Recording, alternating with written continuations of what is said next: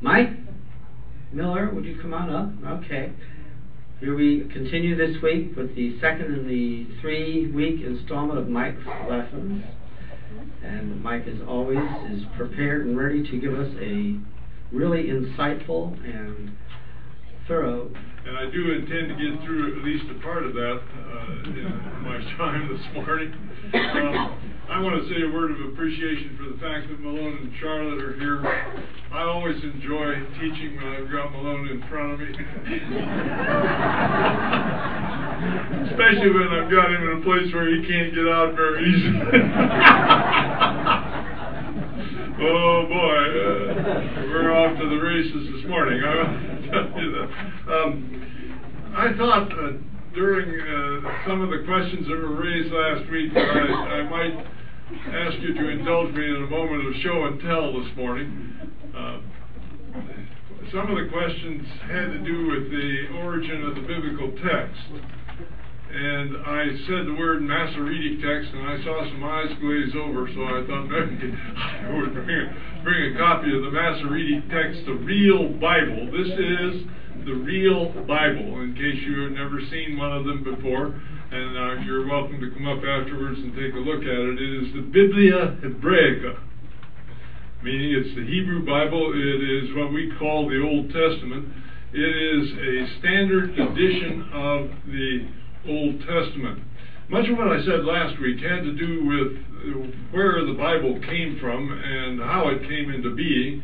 And the Bible that I wanted to talk about when I talked about the Bible as God's drama for this creation, the four acts of God's drama for this creation.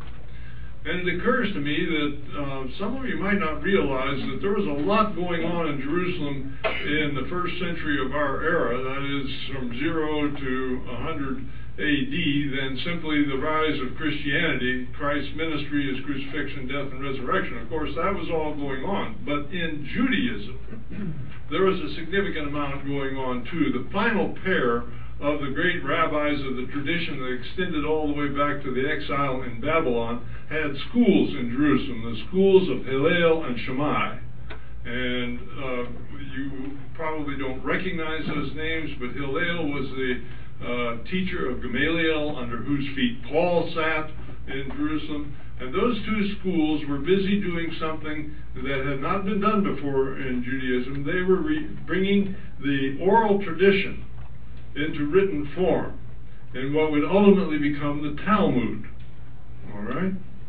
Now, I told you last week that our the books of our Old Testament were not chosen until 90 AD after the fall of Jerusalem and in the face of the division between the synagogue and the church because the church was recognizing some books that as part of their tradition that the, the Jews did not want uh, recognized, namely the Gospels and, and the writings of Paul, the Christian writings.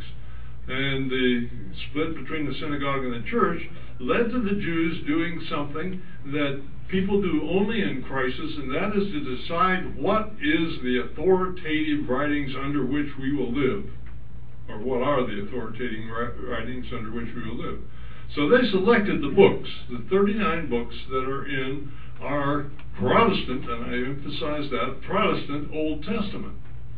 And our Protestant tradition goes back to that uh, work at Jamnia in 90 AD uh, through Martin Luther, who said we ought to go, in the process of the Reformation, said that we ought to go back to the roots of our forebears and recognize only those books as authoritative over us in what we call the Old Testament, which I prefer to call Hebrew Scriptures, as the ones that the Hebrews themselves chose in 90 AD.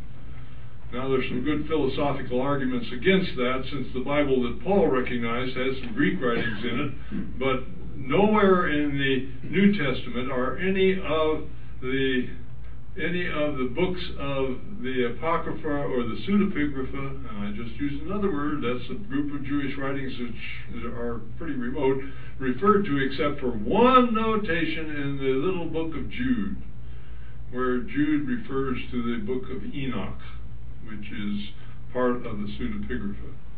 Now, one of the things that you do when you decide that these books are going to be authoritative for us is to decide, well, what what is the text of those books? Now, up until this point in time, there were lots of copies of the text of the different books floating around. But there arose again in that first century a group of, I'll call them secretaries for want of a better word, or scribes, if you want, if you want that word, called the Masoretes, who undertook the task of determining what the authorized text of the Hebrew Bible was. They had a problem because up until that point in time, Hebrew had been written only in consonants, 22 consonants in the Hebrew alphabet. And they, and they didn't bother to write the, the vowels in. And you may look at me and say, wow, how do you know what, wor- what the words are if all you have in front of you is consonants? Well, trust me, it's not too difficult. If you were go to go to Israel today, and one of the things that modern Israel has done is revived biblical Hebrew as a living language. And you were to pick up a, a Hebrew newspaper, you would be looking at a vowelless text. They don't bother to print the vowels in the Hebrew newspapers. They, and the Jews and those who know Hebrew real well can read those texts just fine without vowels. But of course, it doesn't make any difference if the vowels are different or if they misunderstand or if, uh, you know, in the, the, newspaper, but it did, did in here. So the Masoretes, amongst other things that they did, was begin to create a system for indicating what the vowels were. Now, I'm going to go say one or two more sentences. maybe it'll be maybe three. Allow me three or four. out of all of this work, and if you, I know you can't see this very well from back back in the back, but you can see that it doesn't look a lot like this. And by the way, it begins at the end. I trust you know that. The the, the Hebrews uh, the Hebrew alphabet or Hebrew writing reads from right to left rather than left to right. I was talking with uh, one person in the class, and I won't identify by name because I don't want to embarrass him before. And I explained to him why it was that uh, the Hebrew alphabet and the Hebrew writing goes from right to left rather than left to right. And it was explained to me by a rabbi who was instructing a group of confirmands whom I had taken to his synagogue. And one of my bright confirmands, this was in Malden, Massachusetts, incidentally, one of my bright confirmands asked him, Why do you people write backwards? and, and the good rabbi, I even remember his name, Judah Miller, no relation that I know. um, Judah Miller said, looked at the, uh, my confirmand and he said, Sonny, uh, you write backward, we don't. and he went on to explain that uh, when Hebrew was reduced to writing, probably sometime in the era of, hmm, well, we don't know for sure, 750 to 500 years before Christ, we think. Maybe a little bit earlier than that, maybe a thousand years before Christ. But when it was, when it became a written language, and when people began to write Hebrew down, writing was done on clay tablets with styluses that made an impression on clay tablets, or it was chiseled on slates of stone, that kind of thing. There was no papyrus, much, or at least there wasn't much, and there was no such thing as pen and ink, quill pen and ink. That came much later. So I, I, most of the people in the world are right-handed. And that's with apologies to all you southpaws. But uh, most of the people are. And back in that period of time, uh, you can think about it, how, what would be the natural way to make a mark on a stone with a stylus? If you if you right-handers try to figure try just try this as you're sitting there, just try holding a stylus in your right hand and using your left hand to hit with it and moving from left to right, you will see how awkward it is. Much more natural to take the stylus in your left hand, use your right hand to hit it with, and move from right to left. There you are. And that's why Hebrew goes from right to left. You all remember that famous line from My Fair Lady, the Arabians learned Arabian with the speed of summer lightning, and the Hebrews learn it backwards, which is absolutely frightening.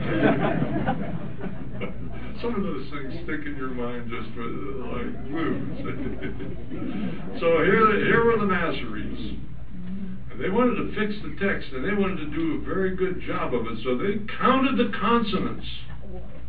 And any Orthodox Jew today will tell you that the, the canonical text is the consonantal text and that the vowels are up for discussion.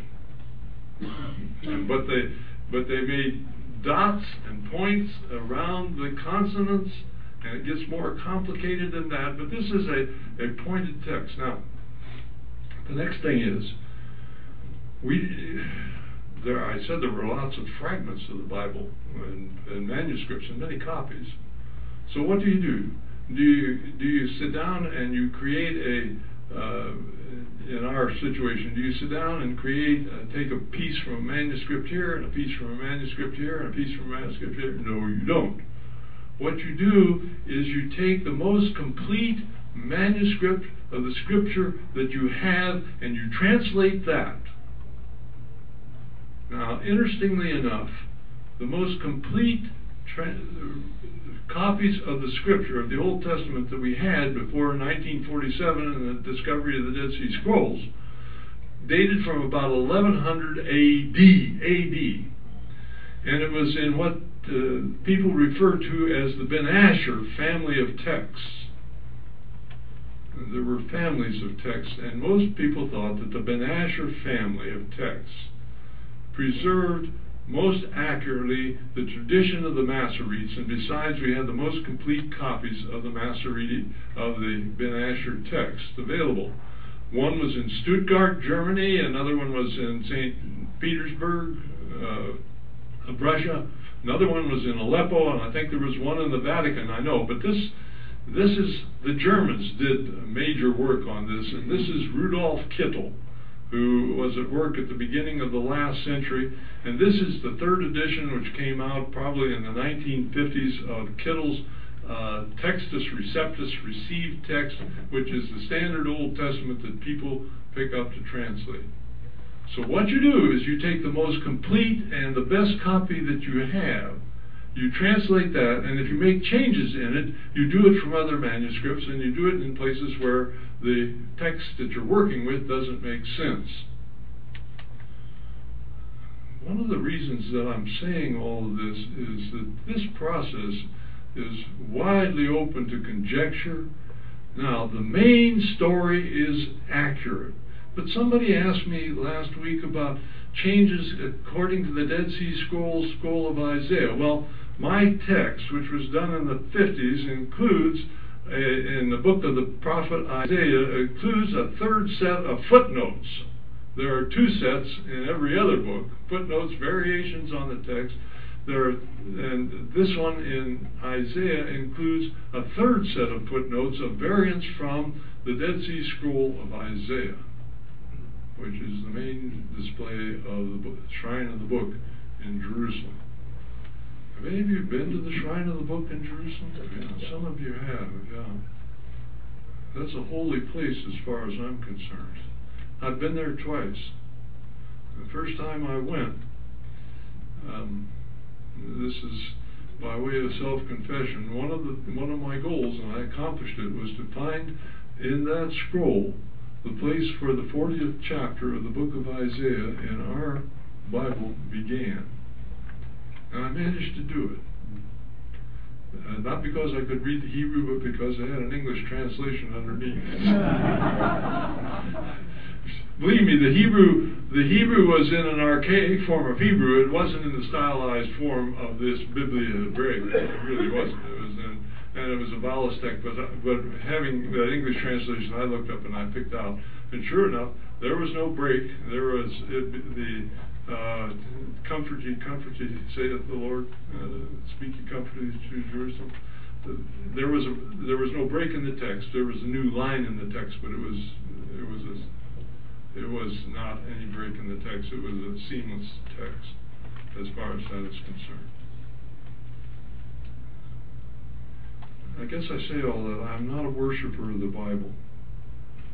But I, every time I pick up a copy of the Bible, I, you know, I feel something because I know the labor that has stood behind that copy of the Bible. And by the way, everybody says to translate is to adulterate. Now, none of us, and I, and I include myself, reads easily Hebrew. Or many, many Christians don't. Have we have we lost the story? No. But again, the labor of translation. Translation is an art. It is not a science. You understand me? How do you go from one language to another? I'll give you one illustration, and then I want to. I've got to get on to so one illustration. Tense is the most difficult thing to translate in any language. Anybody who does any work with translation knows that when you do you realize that in biblical Hebrew there are only two tenses: action complete and action incomplete. Now I can't even think in those terms. I can't because I was not brought up that way. And that's why you know, Shema Yisrael, Adonai Eloheinu Adonai Echad, Hear O Israel, the Lord our God is one Lord. Well, or to take another um, more, the is in there could be will be Yahweh will be our God, Yahweh only, or if you want to translate that, or if you translate Yahweh is revealing His name, Ehyeh Asher Ehyeh, I am who I am.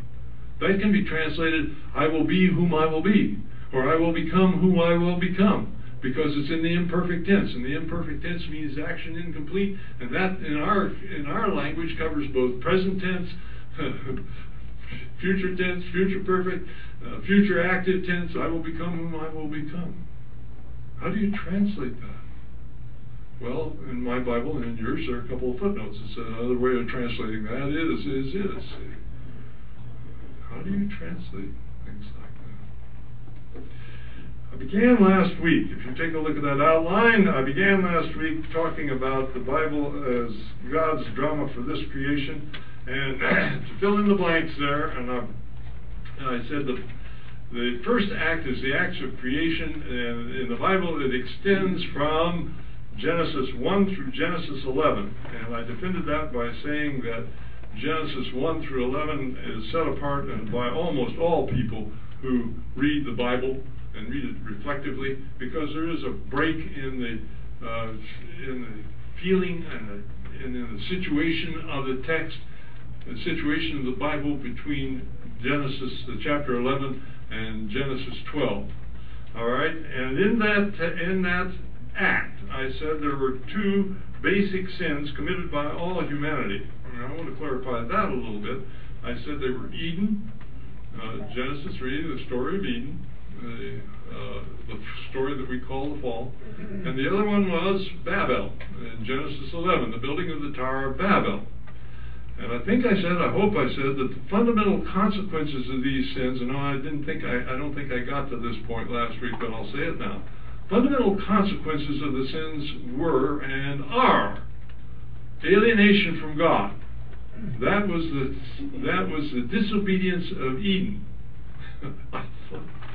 oh, if I ever get a chance to preach again, and uh, which which is not too likely. But anyway, you know, if I, ever get a chance to preach in one of the, I think the text that I'm going to preach on is God walking in the garden said, Adam, where in the world are you? you know the story well enough to know about that? Come on. God walking in the garden, and Adam realizing now that he'd eaten the fruit of the tree of the knowledge of good and evil, figured out he was naked and he wasn't really dressed well enough to show up before God. He was kind of afraid anyway, you know. So there he was, hiding behind the bushes. Now, you think about that for a minute. I love that story. I love it, but it's kind of humorous.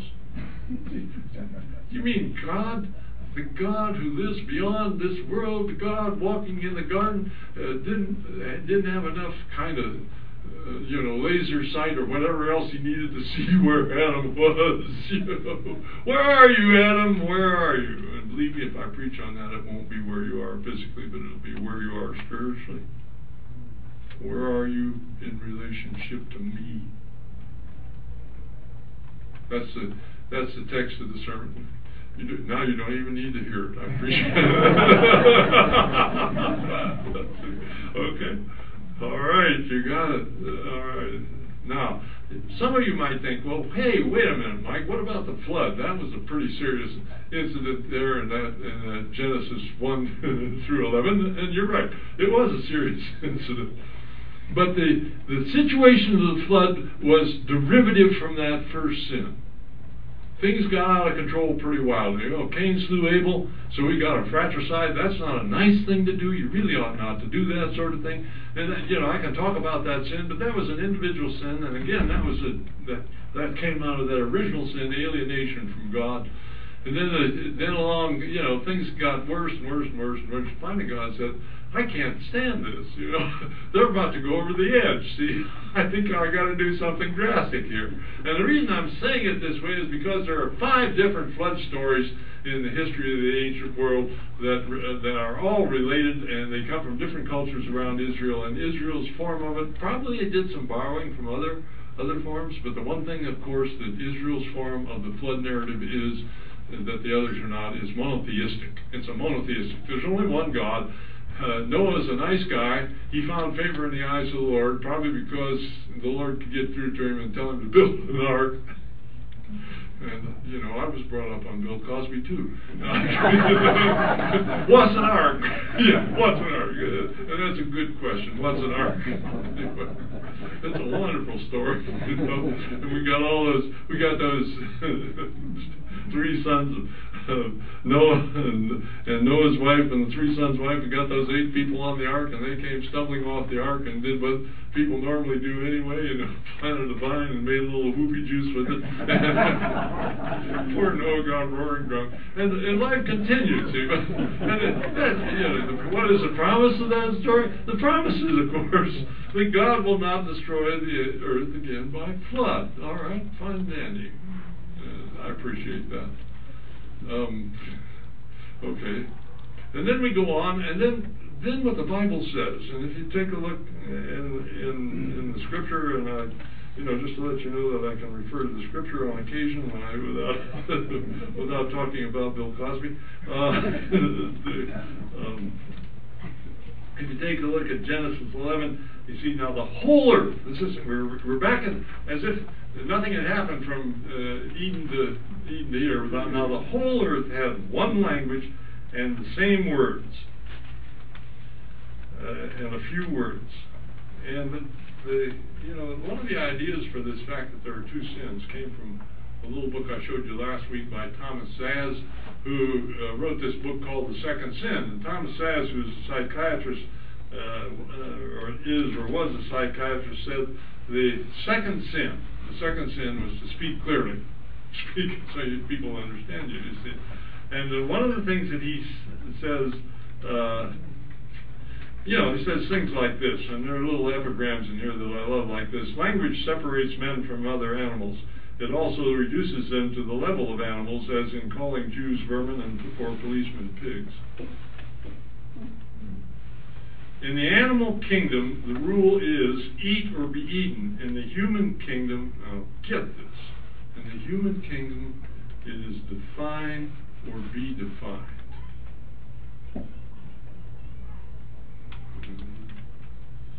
Who was the author of that again? Thomas Szasz, and you'll have to find this in the old books on Amazon.com. S Z A S Z. Thomas Szasz. He had, uh, you know, uh, uh, and that, that uh, one of my favorites in here, and I'll, I'll just give it to you a little explanation. We often call truths brutal and lies white. If language mirrors the soul of man, this usage reflects the image of an aging Dorian Gray. And the reference there is to the novel by Oscar Wilde, The Picture of Dorian Gray. Remember the man who had a magic spell cast on him?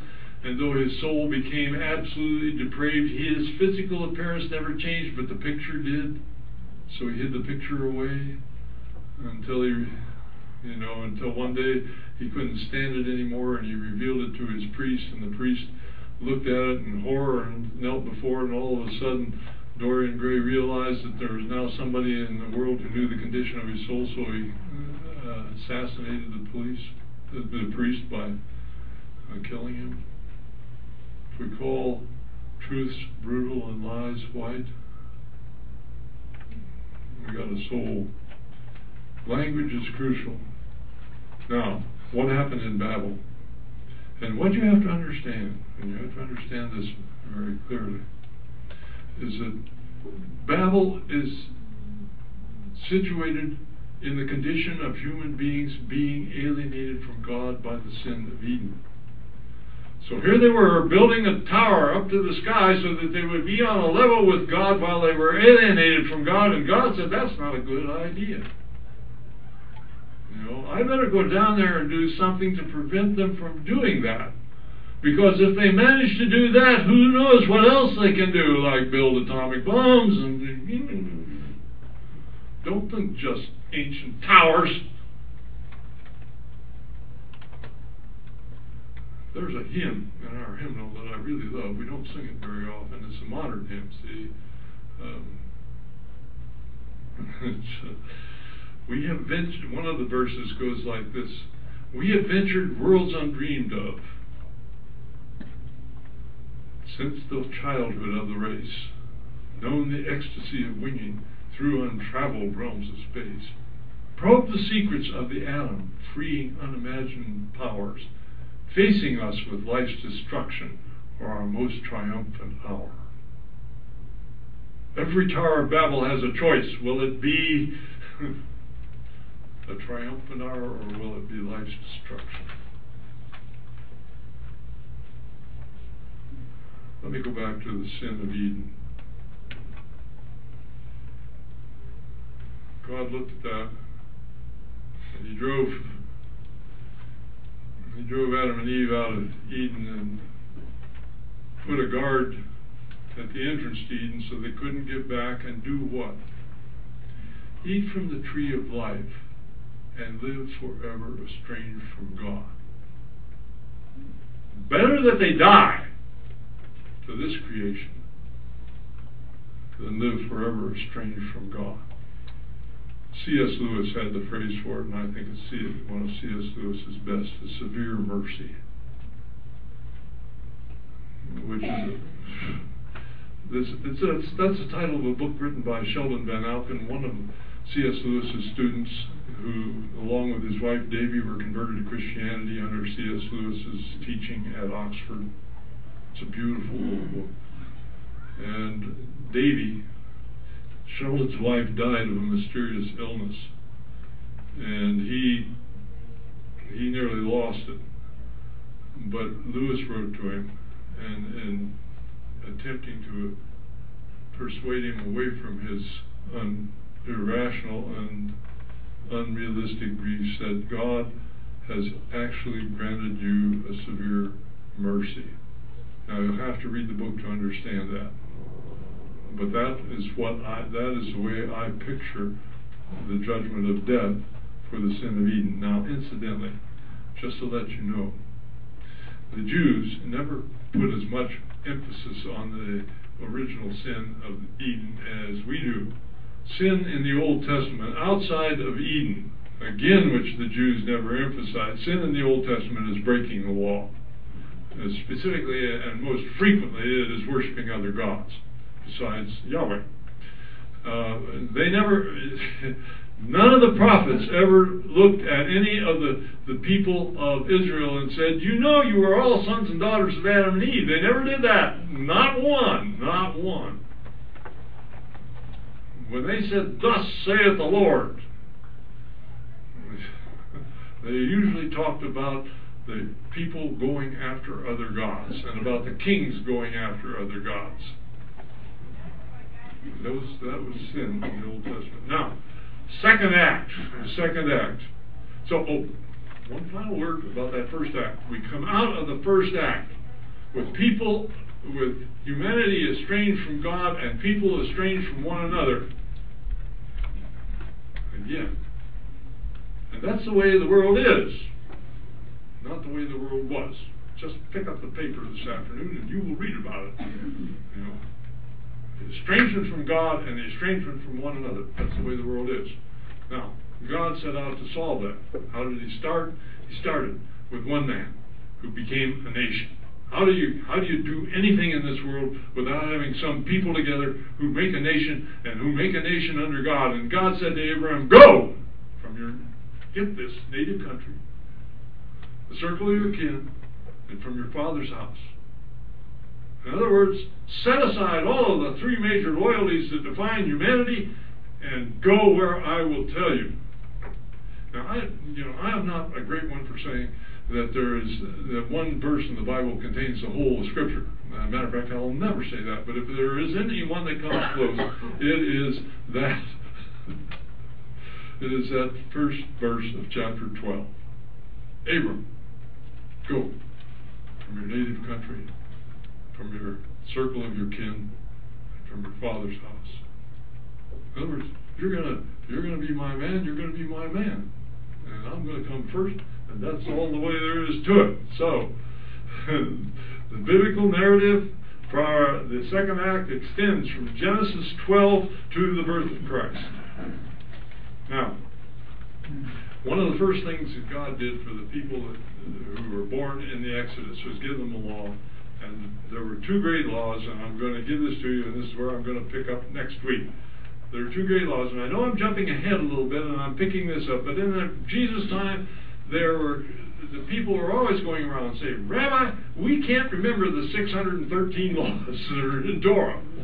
There are 613, interestingly enough, by Jewish count. And just to let you know, I did my homework so that I'd have this here and I could give it 613 laws. 365 of them are prohibitions, negative. One for every day of the year, all right? And then Maimonides, a great Jewish scholar, figured out that the other 248 uh, constitute the number of bones and the number of significant organs in the body. All right, the Jews love numbers. They don't have to figure out numerology. No, I'm serious. I'm serious. Maimonides was one of the great scholars of medieval Judaism the Judaism of the medieval ages, and that's the way he explained it. So you got to, so you now you now you got it. They were always saying, "I can't remember 613," and Jesus said, "Okay, I'll give you two. One of them is, Hear, O Israel, the Lord our God is one Lord, and you shall love the Lord your God with all your heart and all your soul and all your mind. Oh, got that. And I did it in the Hebrew. I did not include mine. It's Deuteronomy 6 4, if you want the text. And it's love the Lord your God with all your heart and all your soul and all your might. That's because the Hebrews thought the heart was the seat of thinking. And they hadn't figured this part out yet. By the time we get to the New Testament age, the Greeks had. And so heart and soul and mind and strength. But you, you add that in the, in the New Testament. All right. And the other one was, you shall love your neighbor as yourself. Now, there isn't a Jew alive in Jesus' time or here now that wouldn't have recognized that first one. The others, the other one coming from Leviticus 19:18, you know, where in the world is Leviticus 19:18? That's not on most people's nightstand for general reading as you go to sleep. or although it'll put you to sleep if you want to try reading it. anyway, 1918, it's an important verse. Now, why those two? I'll tell you. I did the research. There are only two commands in the whole of Torah the command love. There is actually is a third one also in Leviticus 19, and you shall love the alien as a man like yourself. But Jesus managed to answer that in the parable of the Good Samaritan. See? So your neighbor is also the alien who's among you. You shall love your neighbor as yourself. Only two the command love. And they point the direction toward the solution of the problem of alienation from God and alienation from our fellow human beings. They point the direction. And what is the great verse? I put the key verse of the act of preparation. All of this, all of this from the time of Abraham, 1800 to the birth of Christ, zero. 1800 years is preparation. What is the key verse? Isaiah 40, three, which is anyone? Prepare ye the way of the Lord. Make straight in the desert. I wait for our God. Act three next week. Act four next week. I think. Let's pray. Father, you have blessed us in many ways. And I'm conscious now of the blessing of the fellowship of faithful believers. And that we have shared life together over many years. And that we can look at your scriptures and that we can learn and that we can grow and that we can understand and that we can think thoughts that are not just ours but yours after you. So bless us in the adventure of life. Help us to understand the great truths of our faith. And help us to live in the light that you give us, especially in the face of your risen Son. For it is in his name that we pray always. Amen. See you next week.